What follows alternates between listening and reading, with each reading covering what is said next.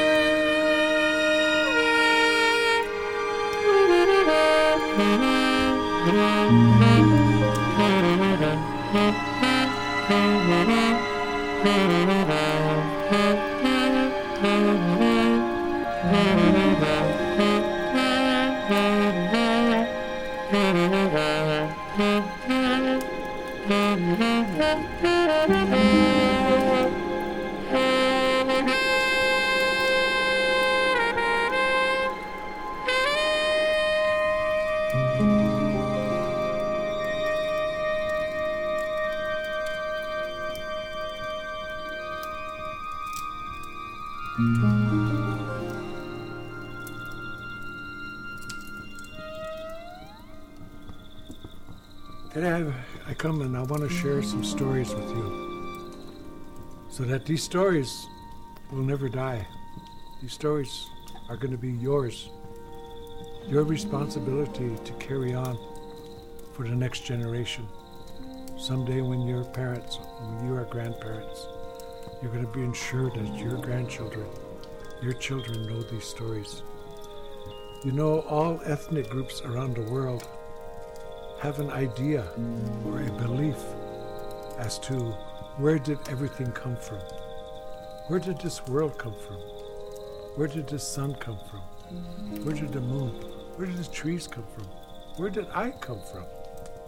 And they have a belief of creation or evolution or a combination of the two. But they, they have some sort of idea where everything came from. Well, as Lakota people, we still talk about our origin story on where everything came from.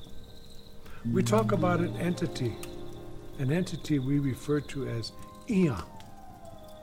Ia was a power, a massive power, very, very powerful, very powerful that nothing else could exist except for Ia. Ea at a point took a part of itself and began to form this orb, and squeezing and squeezing tighter and tighter and tighter and tighter and tighter until what oozed out of it looked like its blue blood, leaving a half hard, brittle body. And Ea called it Makha, earth. Makha existed in total darkness, questioning Ea. What's my purpose? What's my reason for being here? Why am I here? Is there anything else? Ea took other parts of itself and created Apewi, the sun, Hawewi, the moon, Wichachpi Oyate, the stars, the galaxies, the universe. And put everything in correlation with itself. And time went on. Time went on. But at a point, Maka complained. When I face to Ampewi, it becomes very hot, uncomfortable. And so when I turn and I face to Hangwewi the moon, it becomes dark and it gets cold. Could you give me a covering? Something to protect myself.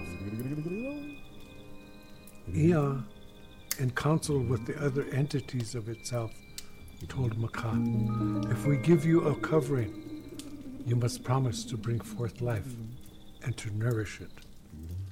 Makat promised. And so life went on. Life went on for time, a very long time. But at a point, life became ugly, very corrupt, senseless destruction, killing. Makat said, This is not the way that life is intended to be upon me. I must cleanse. Now try to imagine all of these catastrophes happening all at the same time earthquakes, volcanic eruptions, hurricanes, hundreds of them, hundreds of tornadoes. Maka, this one half landmass, shaking and shaking and shaking, shaking so hard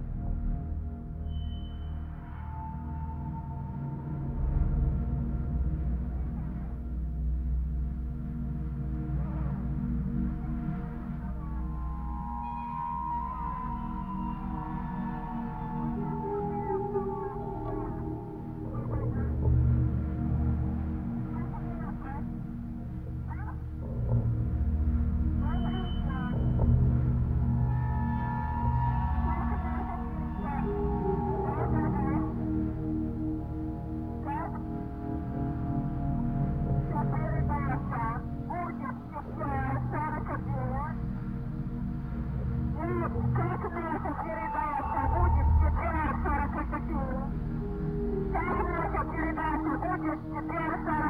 you.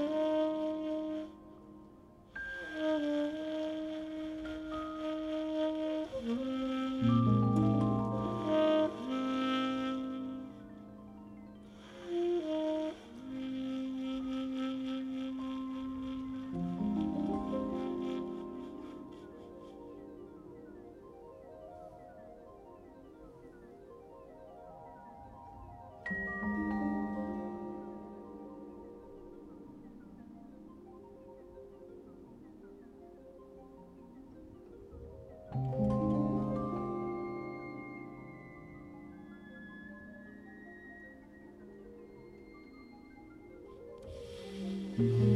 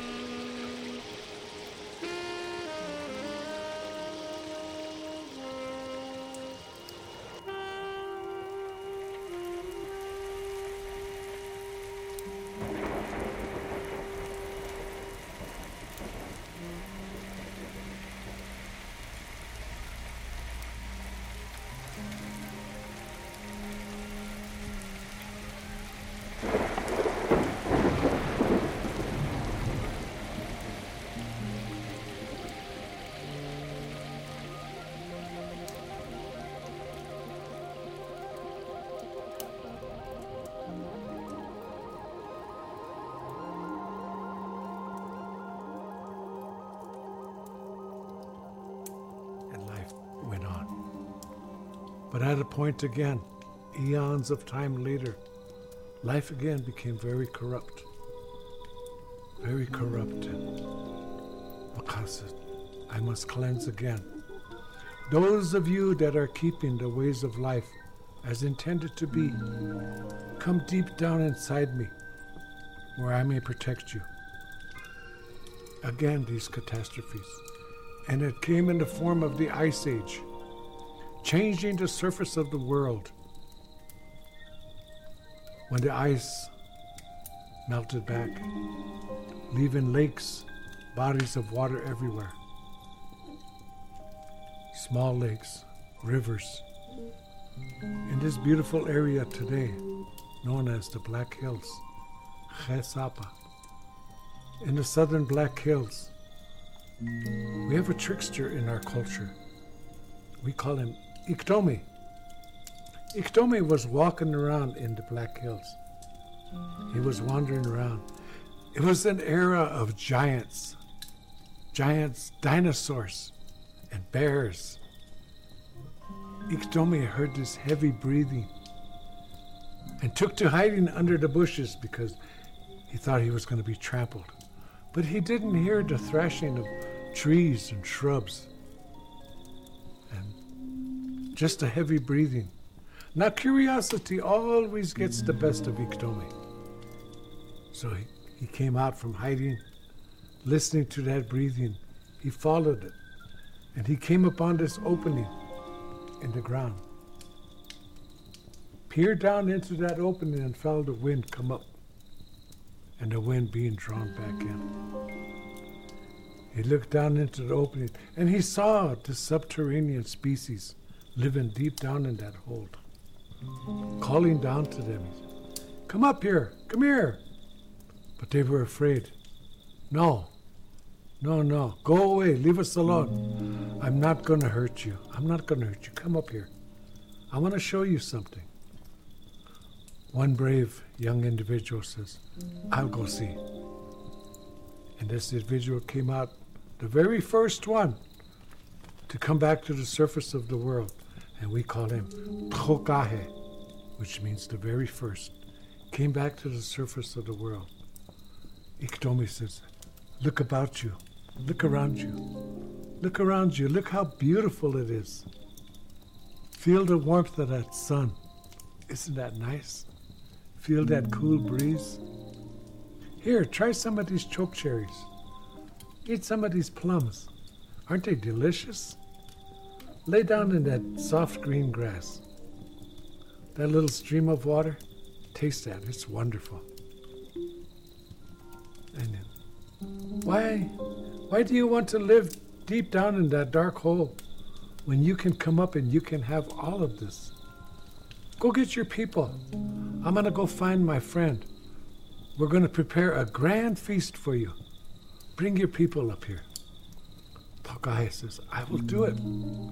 He goes back down into the hole, gathers the people together, and he talks about everything he experienced, how wonderful it was. But an elder is there.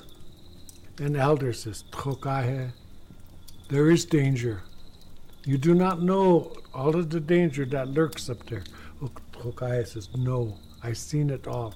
It's wonderful. We must get ready to go. The elder says, He's being very foolish. I must go ahead and make plans for when danger strikes.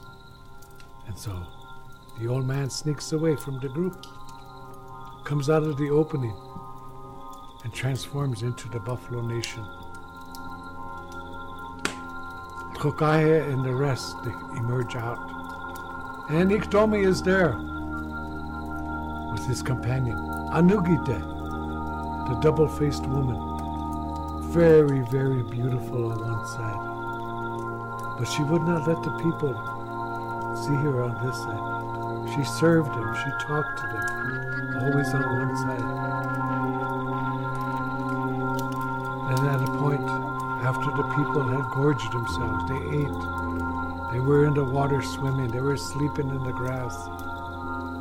Sunbathing, you might say. And then Anugita turns And she shows the ugliness, the hideous side of her. And the people panic, they scream. They run back to the opening. But their bodies had grown because of all the food they had, they had eaten, all of the air that they breathed in, the water, their bodies grew. They couldn't fit back into that opening to go back down. Now Iktomi, Iktomi loves to trick people. And when he sees them make a mistake, or he sees them hurt themselves, or when they're in misery, he laughs. He laughs. I did it. I did it. You're trapped on the surface. I did it. I got him. He's rolling on the ground laughing. Buffalo Nation comes forward. Buffalo Nation says, We are here for you. All that we are is for you. We are your food. We're your shelter, your medicine, your tools. And we became known as the Buffalo people, following the buffalo, relying upon the buffalo for everything. And the Buffalo Nation has never let us down. Because as we began to adopt and adapt to living on the surface of the world again, you might say we became a little overbearing, taken more than we needed, taken without respect, taken without giving anything back. The four leggeds, the winged ones, they cut off communication with us. They says, you know, it's because of these two leggeds that the world had to cleanse twice. Maybe this would be a better world without these two leggeds. We should get rid of them. Yes, let's do it. We can do it. We can send into these two leggeds all of these sicknesses, all of these diseases, and wipe them out as they were going to proceed to do so. Underneath them, the plant life. The plant life said, it is not up to them to decide who lives or who dies. For every sickness, every illness, they send into the two leggeds. We have a root, we have a medicine, an herb. And so the balance was kept, and life went on. Life went on for a time again. But again, as two leggeds, we became overbearing. Again, no respect, no honor. Creation. What are we going to do about these two leggeds? Oh, Buffalo Nation, Buffalo Nation, you said you would be responsible for these two leggeds. Look at the way they are. What are you going to do? Buffalo Nation said, We will take care of it. What are you going to do? You cannot go to them the way you are. They're very destructive. They'll kill you. They'll eat you. They consume everything. What are you going to do? Buffalo Nation said, We will take care of it. So at a point in time, they sent to us from the Buffalo Nation the white buffalo calf woman, bringing to us the sacred pipe to remind us that there is to be a spiritual connection of what is on this earth is in the stars. It's in the universe, and what's in the stars is on this earth, and the spiritual connection must be kept. Remember that story.